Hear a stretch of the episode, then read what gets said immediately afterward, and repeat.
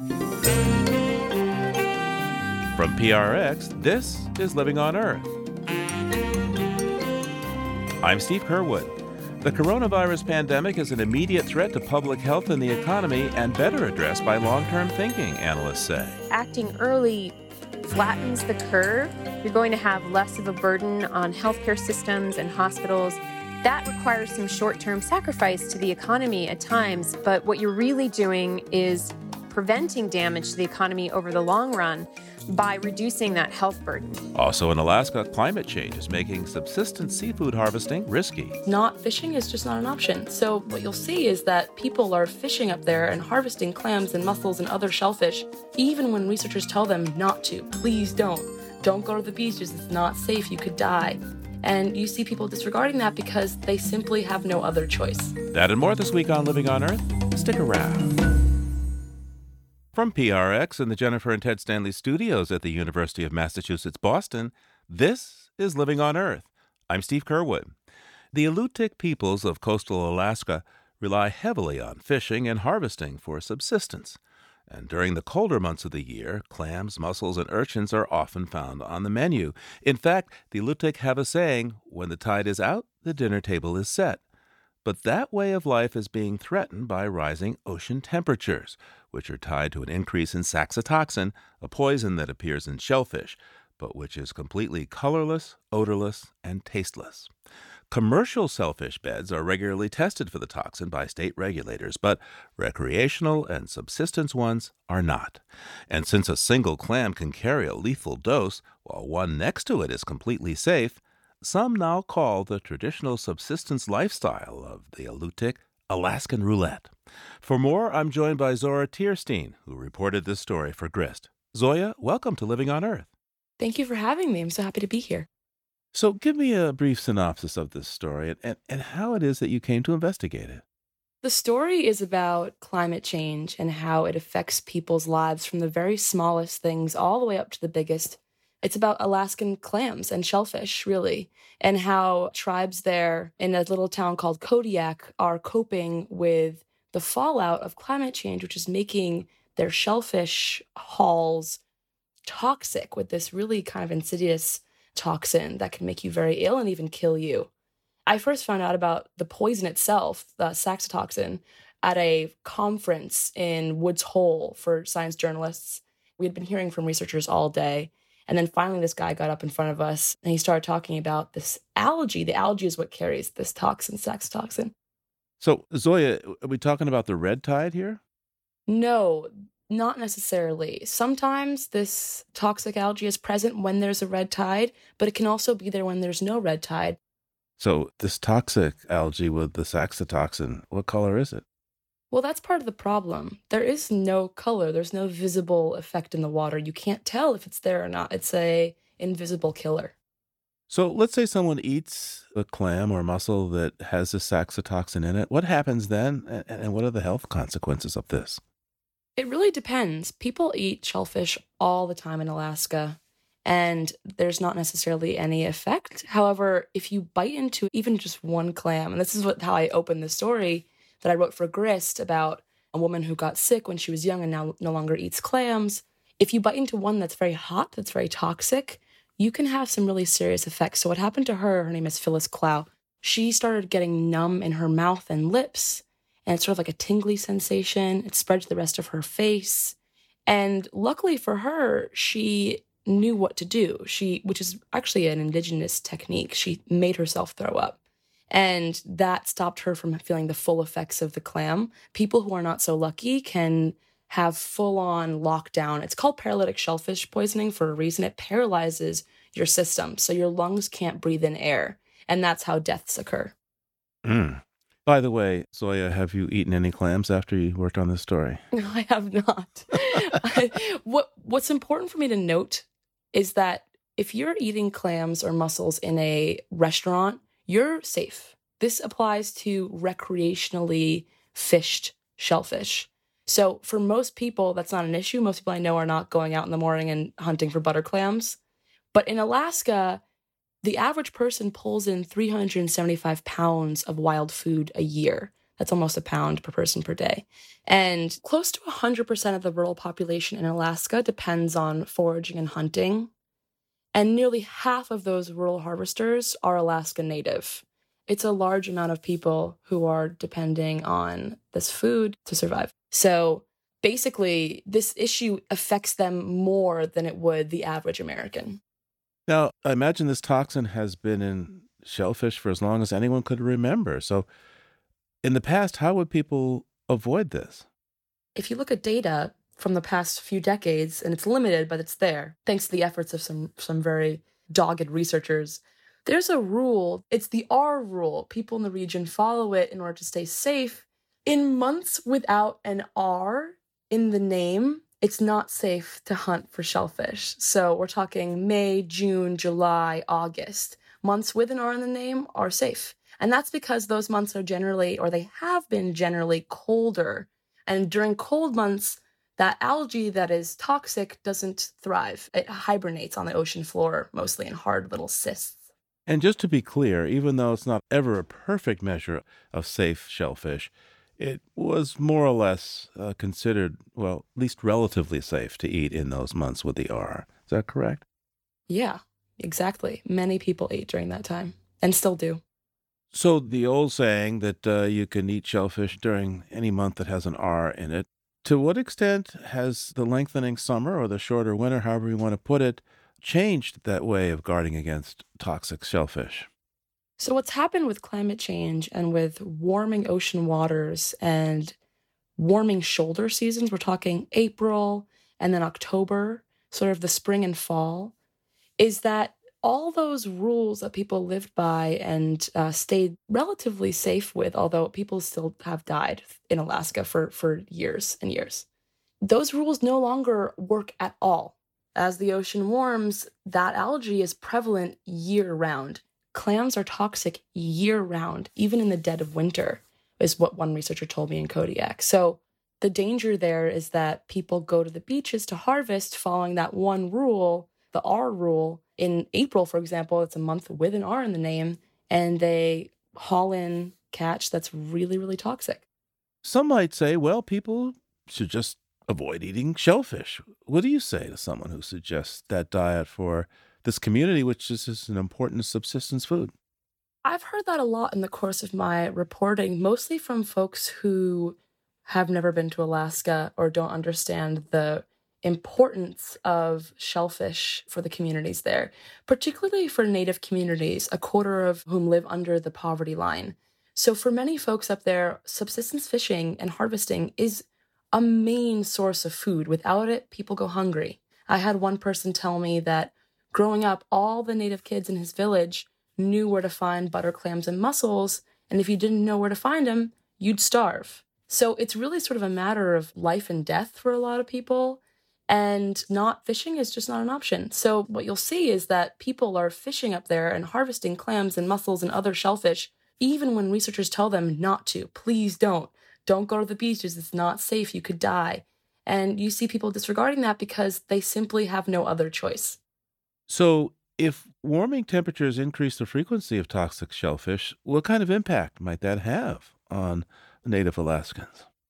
That's the thing. We don't quite know the scope of the damage or the foreseeable damage yet.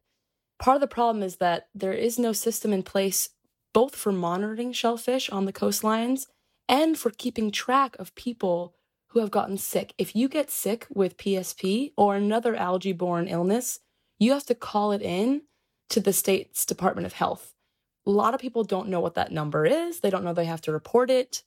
The symptoms can be commonly confused for the flu or even for a heart attack if you eat enough of the toxin.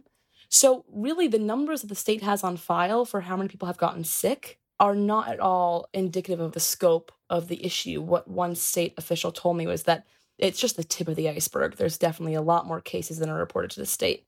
So, really, right now, researchers are scrambling to create some sort of safety net for people who might get sick. They're trying to protect the community at all costs. There's not enough of them, there's not enough resources to go around. So people will probably get sick and they will likely die. So, what about this problem is unique to Alaska? I mean, why doesn't the rest of the country have to worry so much about paralytic shellfish poisoning. Every other coastal state in the nation has a system in place to protect its subsistence fishers. Here in Washington state, where I am, you can go to the beach and you'll see signs. Either it's closed or under advisory or it's open for shellfishing. They test the water there really frequently and they test the shellfish. So you can go to the beach and feel some level of safety about what you're going to do. In Alaska, there's no system like that. So that's why it's a large problem there for people who want a subsistence harvest. And what do people tell you is a solution here? Well, that's the tricky part. The solution, as far as I can tell, is very much homegrown. In Kodiak, where I was reporting the story, a band of researchers and volunteers and Alutiiq folks and the Sun'aq, which is another tribe native to the area, have banded together to create a system. So they test the beaches that are commonly fished at and they try and arm the community with the facts they need to harvest safely. The problem is that it's not a well funded system. It depends on whether the researchers are available that day. If someone gets sick, you lose a day of data. So it's definitely not the same kind of system that other states have. Zoya Teirstein is a reporter at Grist. Zoya, thank you for your time today. Thank you.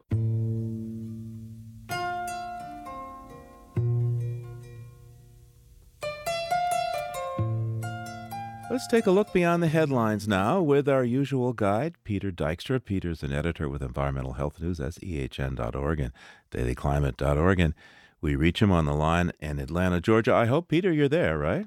I'm here, Steve. Hi. What do you have for us today?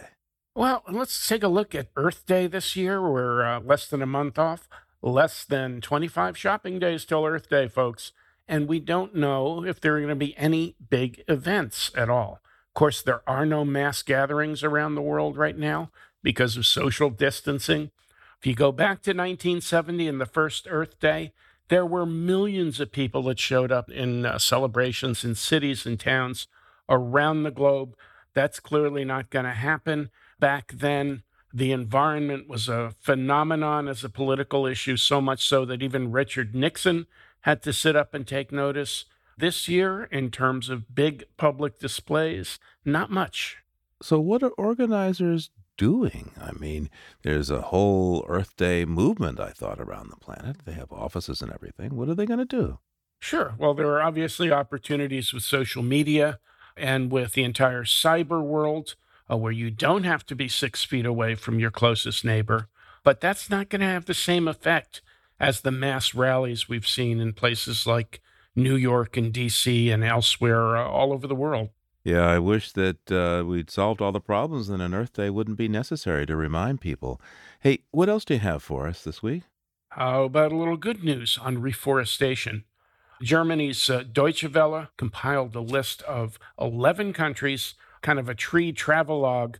Most of these countries are rarely thought of as environmental pioneers, like China and Niger and Iraq all of whom have aggressive reforestation efforts underway. You remember in uh, Donald Trump's State of the Union speech this year, even he made mention of a trillion trees being planted around the world, that initiative that the U.S. is said to take part in. It was the only environmental mention in the State of the Union speech, but uh, around the world, uh, people are already making good on it. And as I understand it, trees soak up a third of our emissions from our activities as humans, but we cut down so many that the net effect is only about a 10% carbon sink. So hopefully, this move to have more afforestation or reforestation will start to change that balance. Right. And I'll give you a few examples. In uh, Peru, they're literally making up for lost ground from deforestation. In Romania, there's a huge illegal logging problem. And in India, the soil there is literally exhausted from intensive farming in some areas tree planting will help turn some of those uh, exhausted soils to a different use. And the special trees they can grow in India and elsewhere, the mangroves, really sequester a lot of carbon. Right. Let's take a look back at the history books now, Peter, and tell me what you see. Let's do some more Earth Day. Okay. On April 22nd, 1990, the 20th anniversary of the original Earth Day, there were six figure crowds in DC and New York and big crowds in LA and Paris and Sydney and around the world.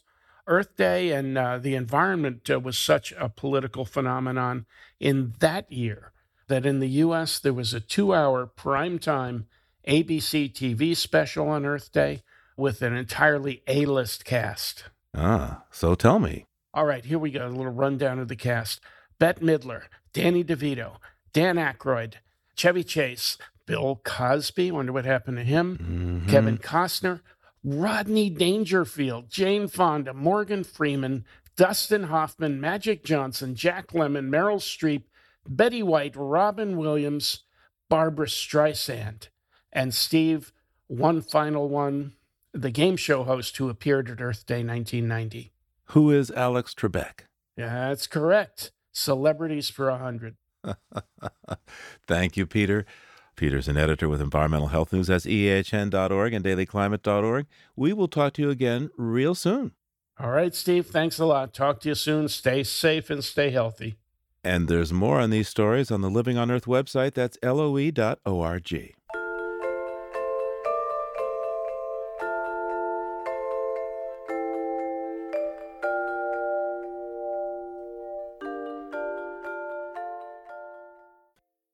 If you like what you hear on Living on Earth, please join us with a gift of $5 or more. Just go to loe.org and click on Donate at the top of the page. And thank you.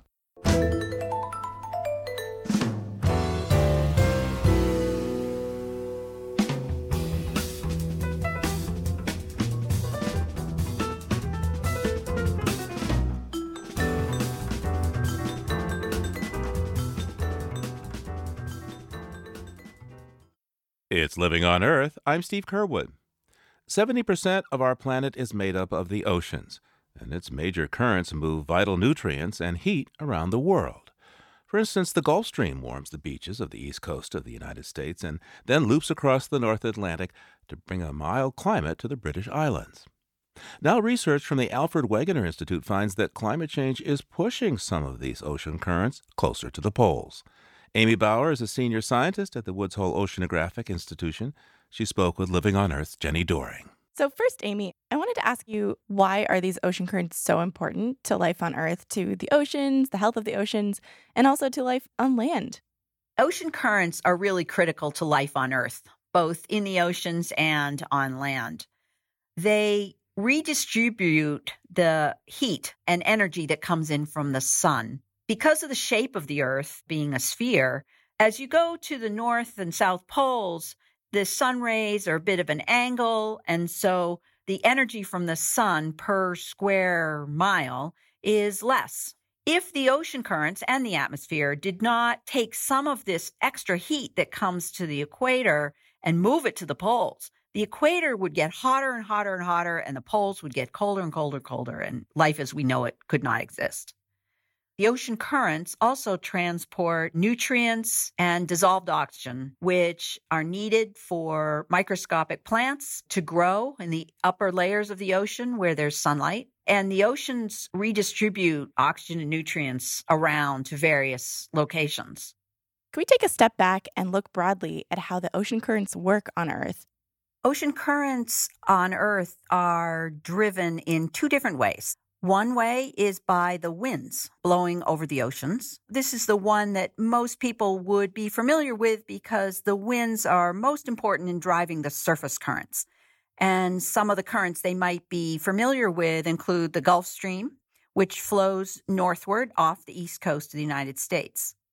The second way is by differences in density when some waters in the ocean are denser than others, that will force the denser waters to try to move under the lighter waters. And that also generates especially deep ocean currents. So, what's happening now based on this new research and research in the past on global ocean currents and how they're shifting poleward? Why is that happening? Well, these uh, authors argue and, and show evidence that because of the increasing heat, the winds in the atmosphere are shifting as well. They're shifting poleward. And because the winds are responsible for where the surface currents are, as those winds shift, the surface currents will also shift. And so they are showing evidence that there has been a poleward shift of some of the biggest currents and the largest, uh, covering the most area.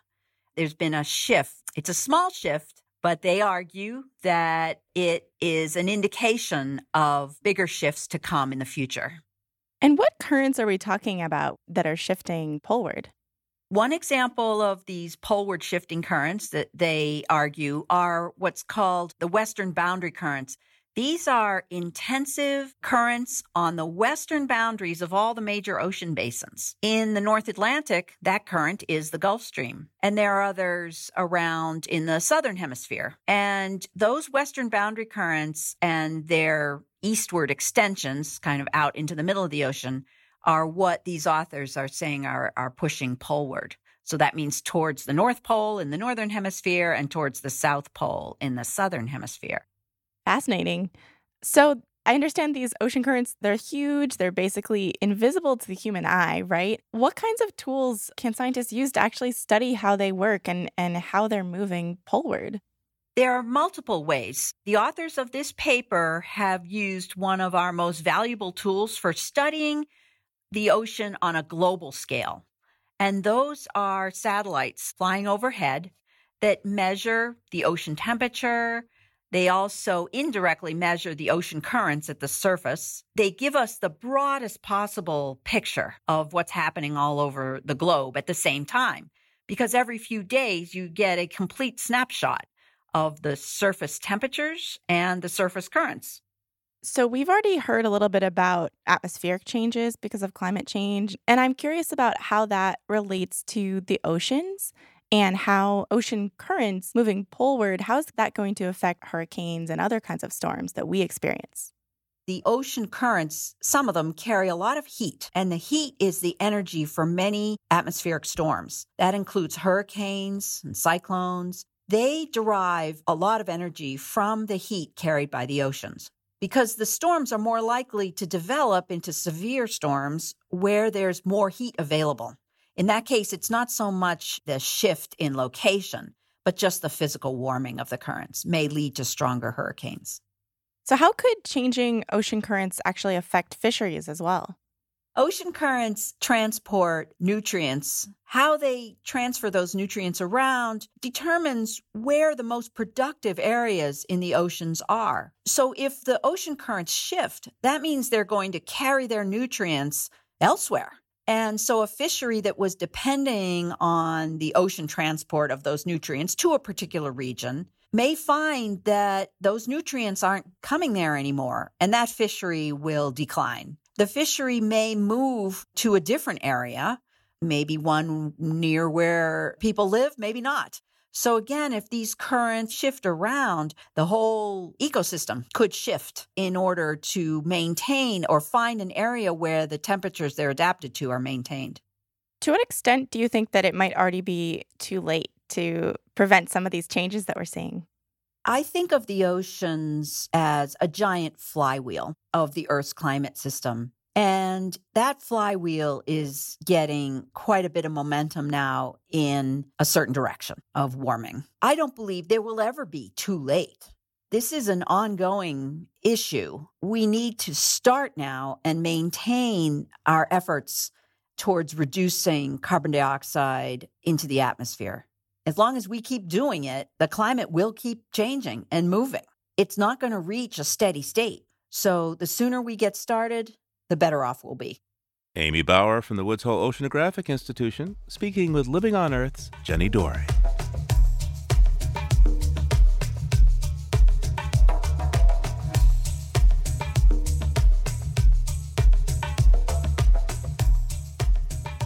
To slow the spread of the coronavirus, many people are limiting travel outside the home to essential tasks, like getting medical care and going to the grocery store. And going to the market carries some risk, but there are ways to get fresh food delivered. Several companies, including Hungry Harvest, Imperfect Produce, and Misfits Market, work with farmers to collect produce that isn't quite good enough for supermarket shelves, but is still perfectly edible. They'll pack them up and deliver them weekly straight to your door. Abhi Ramesh is the CEO and founder of Misfits Market, and he spoke with Living on Earth's Bobby Bascomb. So, what does Misfits Market do? Can you please explain your business model for us? Absolutely. So, the simplest way of describing it is we essentially rescue a lot of different types of produce that would otherwise go to waste in our food system. And we ship it directly to households. And the idea is that you can save money and also help combat the, the global food waste problem by, by buying food from Misfits Market. And what kind of farms do you work with to get your produce? Yeah, so we, we make it a, a priority of ours to work with non commercial farms. And so we work with a pretty large variety of small, medium size, um, and some that are even larger farms, but they're not sort of like big, big agricultural commercial farms. And we work with them to sort of determine product that they otherwise wouldn't be able to sell, or a lot of times product that we that would be going to waste on the fields, going to waste in transit and storage. And we figure out what is consumable for human consumption and, and we repurpose it and ship it directly to people. And why would it otherwise be going to waste?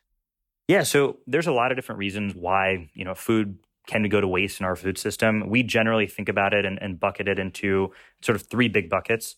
The first one is aesthetic reasons. So there's a lot of produce that simply wouldn't look great if we're sitting on grocery store and supermarket shelves. And so a lot of the large supermarket and grocery store chains won't actually go and purchase, you know, certain types of produce from growers if it just looks off, right? If it's an apple that's not perfectly spherical, if it's a butternut squash that's shaped a little bit weird, if it's a, a cucumber that's too curved. So things that just have aesthetic imperfection, scarring falls in this category as well. That's one big bucket. The second big bucket is size constraints. So we'll have produce that are either too small or too large to, to sort of fit into the, the size restrictions that, that regular buyers would want. So we see some of that. And the third bucket, which which I think a lot of people don't necessarily think about, is simply excess. So you know, nature operates in, in, in interesting ways and isn't necessarily always predictable. And buying patterns from large supermarkets and grocery chains are also not super super in line with what growers are producing. So the food system produces a lot of excess accidentally and we're able to purchase that and and sell it to to our subscribers at, at a big discount. And where would these imperfect and excess fruit and vegetables go if not for um, services like yours? So today there's not really uh, the short answer is there's not really an outlet for them. So if a grower is not able to sell stuff they'll either toss it or they'll end up leaving it in the ground so we, we a lot of times we'll see farms that choose not to harvest something that they've grown just because they think there's not a market for it and so all of the the time, energy, and, and actual sort of resources that have gone into growing that product go to waste because they get tossed. Sometimes we'll see that something is in transit, it goes to the wrong place, there's no place to store it, so it gets dumped at a dumping or composting facility. So usually this stuff gets thrown out today. I mean, surely it could end up in a, a food pantry or something like that, though. It's a good question. And I wish a larger chunk of it already did the way the system works today. But unfortunately, if you look at the spectrum and the scale of all the farms and growers out there today, there's a very, very, very small number of them that actually have the infrastructure today to go and ship items consistently to food banks and food pantries. There's a very small number of food banks and food pantries that have the infrastructure to even go pick up stuff if they had to do that. So the answer is that a very small percentage of food waste would go to food pantries, and that's food waste that you know we're we're not touching today. But the vast majority of it it doesn't because that infrastructure doesn't exist. So we actually at Misfits Market we sort of see ourselves as building that kind of piping and that infrastructure where it didn't exist already. So we're aggregating food from a lot of different growers. We sell what we can to folks that want to save food, want to eat more affordably, and then we actually donate a pretty large chunk of it to food banks and food pantries. And I imagine too for the farmers, I mean they have to pay somebody to go out and pick the beans and pick the squash. That's also expensive. Exactly right. So because you know, if you, we, for example, we work with a farmer that grows eggplant, and a lot of like the the eggplant that's too small to actually sell at the grocery stores, he leaves in the field. And if we said, "Hey, can you just donate that, you know, for free?" His answer would be, "I guess I could, but someone, you know, someone has to sort of cover the cost of labor, cover the cost of transportation, of storage for me to actually go do that." And so what we're saying is, hey, we'll do that. And so it's a win for you. And we'll actually pay you a little bit more than that, actually a lot more than that. So you make money on it this is income that that farmer would not have had before. And so not only are they covering the cost of picking the produce, of storing the produce, of shipping the produce, they're also making money on food that they've grown and they're not harvesting otherwise. Now, how do you know that the produce in a Misfits Market box would actually have gone to waste? I mean, an ugly carrot, for example, can still be shredded, or a bruised tomato can be made into sauce or something, right? Yeah. So, you know, in theory, in a perfect world, in a very efficient system, you know, every farm that grows carrots or every farm that grows tomatoes also has an avenue for shredding carrots or, or canning tomatoes or creating or you know for apple growers they have a way to create cider But again, it's it's one of those things where the food system is is quite inefficient as it is today, to the point where for every one grower that has access to you know a carrot shredder, there's 20 other carrot growers that do not today. Looking down the road, what do you see um, for the future of Misfits Market and this idea of avoiding food waste um, more generally? Our goal over the next couple years is, is to really grow Misfits Market to be a national brand that sort of embodies a lot of things we wanted to embody around affordability of food and sustainability and food waste. And my hope is that as we do so and as we grow, we can involve more people in the food system and really sort of push the envelope a little bit more when it comes to food waste and also in the process educate households and, and consumers on what they can do on their end to sort of tackle that food waste problem. And so our goal is to provide consumers with little tidbits that they can take and use on a daily basis so that at scale, we're able to kind of make a, a much larger impact. And can you give me one or two of those tidbits? Maybe somebody's not quite ready to, to sign up for a weekly delivery, but what can they do in the interim? Yeah, yeah. And our blog is a really good place for this. So we're putting out a, a, post about how you can pickle and jar certain things in a very easy manner in your home. Uh, and it allows for a lot of things to last longer. Uh, we're teaching folks how they can, you know, use every single part of a piece of fruit and vegetable instead of throw it away. And there's really fun things like you can even you can use orange peels and grapefruit peels in your cocktails. You can create broth using pieces of fruits and vegetables that you probably wouldn't have used and could have tossed. So I think all of those are, are little examples. We're hoping we can add those and, and create a really big blog out of them. That's Misfits Market CEO Abhi Ramesh speaking with Living on Earth's Bobby Bascomb.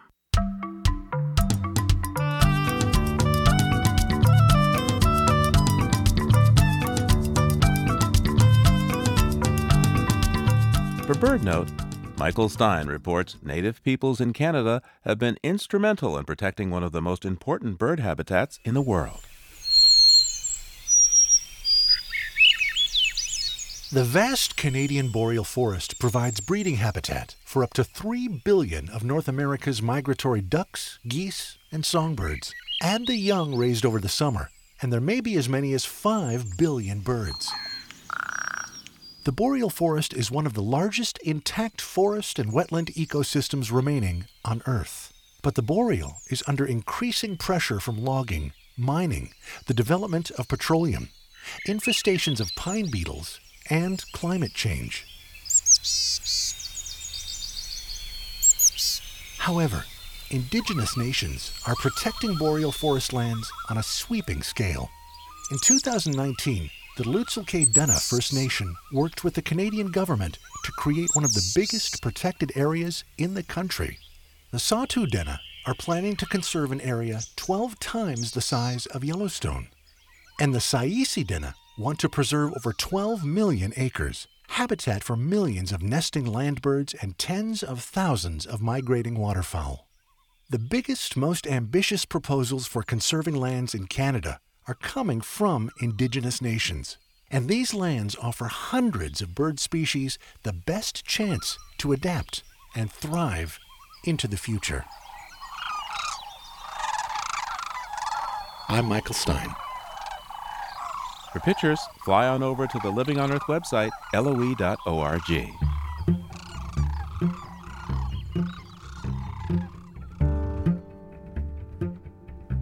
Coming up, why it can be hard to think ahead and some ways to make it easier. That's just ahead here on Living on Earth. Support for Living on Earth comes from Sailors for the Sea and Oceana, helping boaters race clean, sail green, and protect the seas they love. More information at sailorsforthesea.org. It's Living on Earth. I'm Steve Curwood. Making decisions today, based on what may be best for tomorrow or even years ahead, is far from easy, especially when there are immediate costs. Addressing climate change is one example, as it can reduce short term profits and increase expenses for many businesses, even as it boosts long term prospects. And we are all too well aware how budget cuts in U.S. public health services and a lack of planning for pandemics landed us in the throes of the current coronavirus crisis. But in her new book, The Optimist Telescope Thinking Ahead in a Reckless Age, Journalist Bina Venkataraman writes there are ways to tap higher levels of thinking that can lead to actions for better futures. Bina Venkataraman is a former climate advisor for the Obama administration and editorial page editor for the Boston Globe. And she joins me now. Welcome to Living on Earth. Thanks so much for having me, Steve. I'm glad to be here. So, we're in the midst of a novel coronavirus pandemic. What parallels, if any, do you see between people's inability to look over the horizon at uh, the implications of climate change, climate disruption, and uh, the implications of a possible pandemic? There's a lot to learn here. There's a lot of parallels. So, the Optimist Telescope was really my attempt to write down a collection of insights about how we can think ahead better. And some of the insights, you know, the opposite has been sort of what has happened. And if you look at it from the United States point of view, you know, in late January, when we had our first case appear in the US, you had leaders, our, our president in the White House, uh, saying this was not a big deal, that this is all going to go away and be fine, that the risk is low. You even had an attempt to sort of not count the cases. He was hoping to keep the numbers lower. He somehow thought if he left some cruise ship passengers out at sea, that that would keep the numbers lower um, in terms of Americans who'd be diagnosed with this. Well, you know, if you don't count them, it still still becomes a problem down the road. So, quite a bit of short-sighted thinking. If you think about it from the point of view of society, I think a lot of us have been reluctant to recognize this threat coming over the horizon. And one of the insights from the Optimist telescope about why that happens, you know, we fail to prepare for what we can't easily imagine or what we haven't already experienced. So for a lot of people, having an epidemic of this kind of scale and proportion where it's this contagious and this potentially deadly is not something that they remember in their lifetime. But a lot of the actions that are needed to prevent the spread of a virus like this have to be taken at an early enough stage to be effective. So, if you can aid people's imagination and help them really take these threats of the future seriously, then you can do a lot better. And I'll tell you one thing that's really interesting in this case for the United States is that we can look to what's been happening in Italy because we're days behind Italy's trajectory in this epidemic. So, um, a while back, we spoke to a physician, uh, Jonathan Quick. He's been with the World Health Organization. He teaches at Duke now. And he pointed out that back in 1918, at the Great Flu pandemic, they call it the Spanish flu, even though it really was all over the place, there was a public health officer in St. Louis, Missouri, who organized people. And Dr. Quick says that the death rate in St. Louis was about a quarter of the death rate in other big cities, some of the other big cities, simply because this fellow got out and really got people organized, got everybody aboard, because he was looking over the horizon of what could happen. Dr. Quick also pointed out that we have about 45,000 less public health workers than we had sometime uh, back before the other economic meltdown that we're most familiar with, the one back in 2007 2008. In other words, those people were let go because there was not seen to have an immediate need for them. We overlook decisions that really will contribute to our well being, like, you know, skipping a workout or procrastinating our responsibilities, or like having a full throated public health service available for when trouble comes. Why do we have so much trouble looking ahead? Well, if you think about it, the future doesn't really exist yet. The future is not something we perceive with our senses. We don't smell it, we don't taste it, we don't see it right in front of us. So we conjure it with our minds. It's a figment of our imaginations. And the fact that human beings can do this is actually somewhat miraculous. We may be the only creature that can do this. Uh, it's not confirmed yet. But we do have this capacity to sort of dream up what the future could look like. We use our past experiences to project ourselves into future scenarios. It's what's known as episodic memory, but it's an imperfect skill. So we have to really stretch ourselves when we're talking about unprecedented change unprecedented scenarios, things we don't have in our memory. But it's interesting that people are talking so much about the 1918 influenza epidemic because that does provide us a way to try to imagine this scenario. And the people who've studied that history, I think, in some ways, are those who have been able to give the right kinds of warnings to prepare for what's been happening around the novel coronavirus pandemic. And one of those insights, for example, is that gatherings, large gatherings like the World War I victory parades that were happening in cities like Philadelphia and Boston in 1918, turned out to be accelerators. They turned out to be pivotal events that spread the disease to more people. So, some of what we can use to conjure the future comes from not just our own experiences, but the experiences of other human beings, which get carried forward by stories, uh, by keeping the past very much alive in our imaginations. And one of the stories I tell in the Optimist Telescope to this point is about the engineer who was responsible for designing the nuclear power plant in Onagawa, Japan. Now, Onagawa, for those who don't know, was closer to the epicenter of the 2011 Tohoku earthquake and tsunami than the infamous Fukushima Daiichi, which we know the disaster that happened there when the reactors melted down. And that happened because the tsunamis breached the seawall there in Fukushima and flooded the reactors. Now, in Onagawa, the nuclear power station was a place of refuge for people in the town during the 2011 earthquake and tsunami. And the reason for that is a man named Yanosuke Hirai, this engineer I described to you, had insisted that it be built farther back from the coast and at a higher elevation with a higher seawall. And you might wonder why. Well, he knew the history of his hometown shrine, which in the year 869 had flooded due to the Jogan earthquake and tsunamis that followed that. So, this is very much an important insight about what it takes to think ahead, what makes it easier, or what empowers certain leaders to be better able to imagine the future on behalf of the rest of us and prepare us for what's to come. And keeping the past alive is very much one tool we need to keep in our tool belts. By the way, you pointed out that during the 1918 1919 uh, flu pandemic, one of the uh, events, a couple of the events that really set off the contagion were these rallies that were held around World War One. But the point of those rallies, the government was trying to raise money for bonds to pay for the war. In other words, there were economic interests in bringing people together at the same time that maybe the public health interest would have been to keep them apart. What parallels, if any, do you see uh, today from that kind of, of thinking?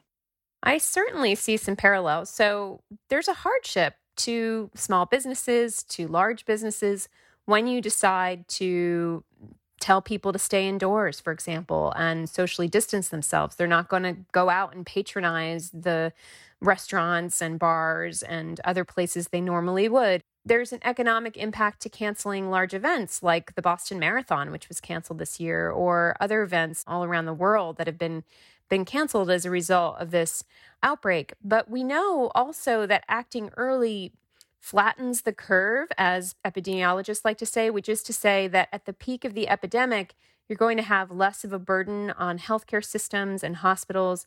You're going to have fewer deaths. You're going to have a faster recovery or return to normal if you spare some of that burden on the system. Now, that requires some short term sacrifice to the economy at times. But what you're really doing is preventing damage to the economy over the long run by reducing that health burden. It's hard to make decisions like that because our politicians, our business leaders are often not rewarded for making the decision that turns out better in the long run. So let's talk about culture and thinking ahead. Uh, in particular, I'm wondering about Wall Street, which often focuses on the next quarter, compared to people who will erect cathedrals. And it might be hundreds of years before the project, as originally envisioned, finally has the last stone put in place.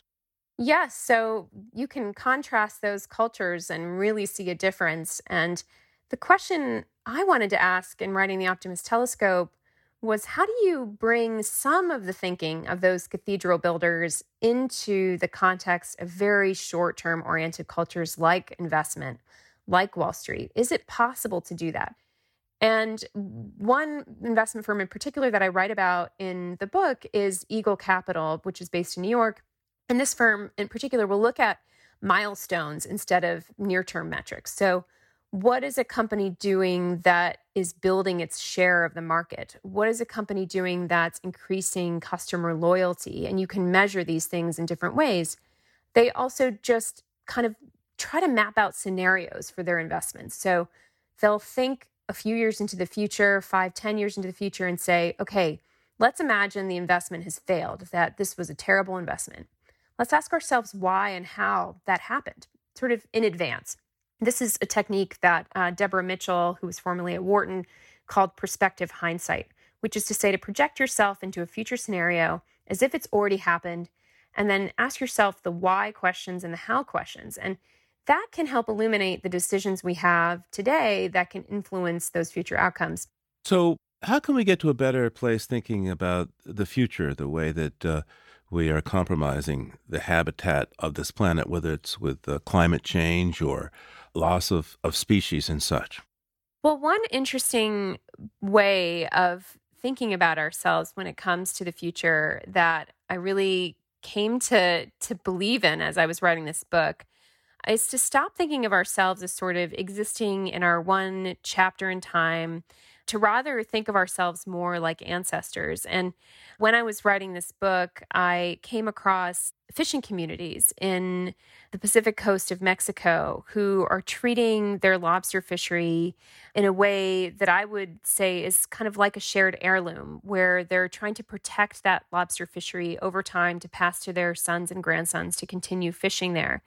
And, you know, there are other fisheries that are doing things like this that they may not consider to be thinking like ancestors or keeping heirlooms, but in practice kind of look like that. So there's a system being used known as catch shares for fisheries where the fishermen, instead of just fishing as much as they can to get as much as they can possibly get out of a fishery in the short run, become long term investors and they have a share of that fishery, which grows over time if the fishery rebounds. So they have a motivation to bring back those fish populations so that their share can grow over time. And that's worked well with the commercial red snapper fishery, for example, in the Gulf of Mexico that's run out of Galveston, Texas. So I found examples of places around the world, communities where people are treating our natural resources much more like shared heirlooms. And the question is, how do you do that? Well, you need rules. You need either informal rules between communities that will establish what's worth taking now, what's okay to take now, that will still leave, if you will, a sort of principle for the future. If you want to think of it as a fund, you want to still leave some capital in the fund and take off only what your generation should in terms of the interest from that fund what should be used today. But when generations use and make meaning out of that heirloom, they in a way become part of protecting it and and they adapt it and use it over time. I imagine a number of people listening to us are very concerned about the climate. Listeners typically to Living on Earth have strong opinions one way or the other about it. And yet, I'm guessing that among the people who are listening to us that a significant number won't go to the polls and vote. Why do people have trouble thinking about the future when it comes time to, to get up and vote in ways that would help causes that they think are important?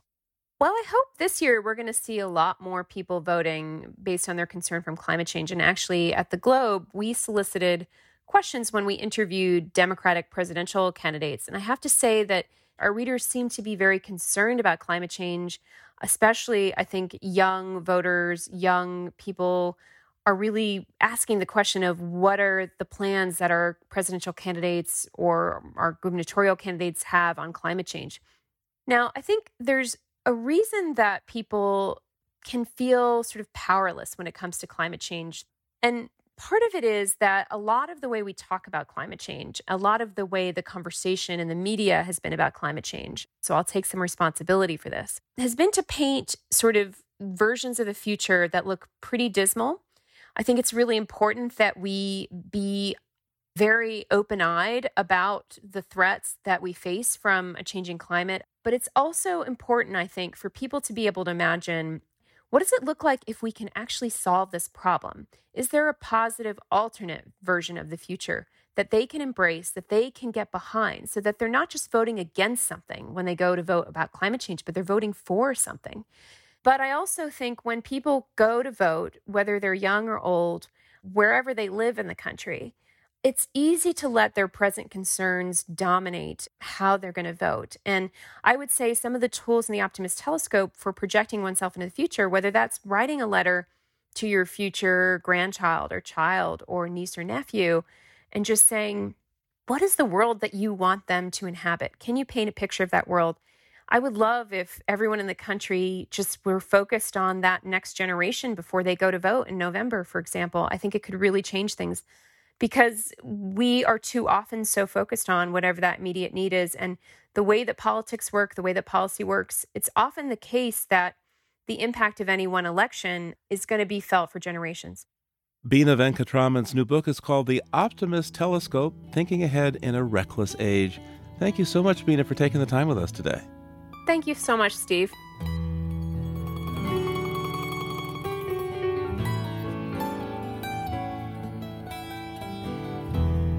Living on Earth is produced by the World Media Foundation. Our crew includes Naomi Arenberg, Bobby Bascomb, Paloma Beltran, Thurston Briscoe, Jenni Doering, Jay Feinstein, Marilyn Hajiumeri, Candace Seawing G, Don Lyman, Isaac Merson, Ainsley O'Neill, Jake Rigo, and Yolanda Omari. Tom Tiger engineered our show. Allison Lirish Dean composed our themes. You can hear us anytime at loe.org, iTunes, and Google Play. And like us, please, on our Facebook page, Living on Earth. We tweet from at Living on Earth, and you can find us on Instagram at Living on Earth Radio. I'm Steve Curwood. Thanks for listening. Funding for Living on Earth comes from you, our listeners, and from the University of Massachusetts Boston, in association with its School for the Environment, developing the next generation of environmental leaders, and from the Grantham Foundation for the Protection of the Environment, supporting strategic communications and collaboration in solving the world's most pressing environmental problems. Support also comes from the Energy Foundation, serving the public interest by helping to build a strong, clean energy economy.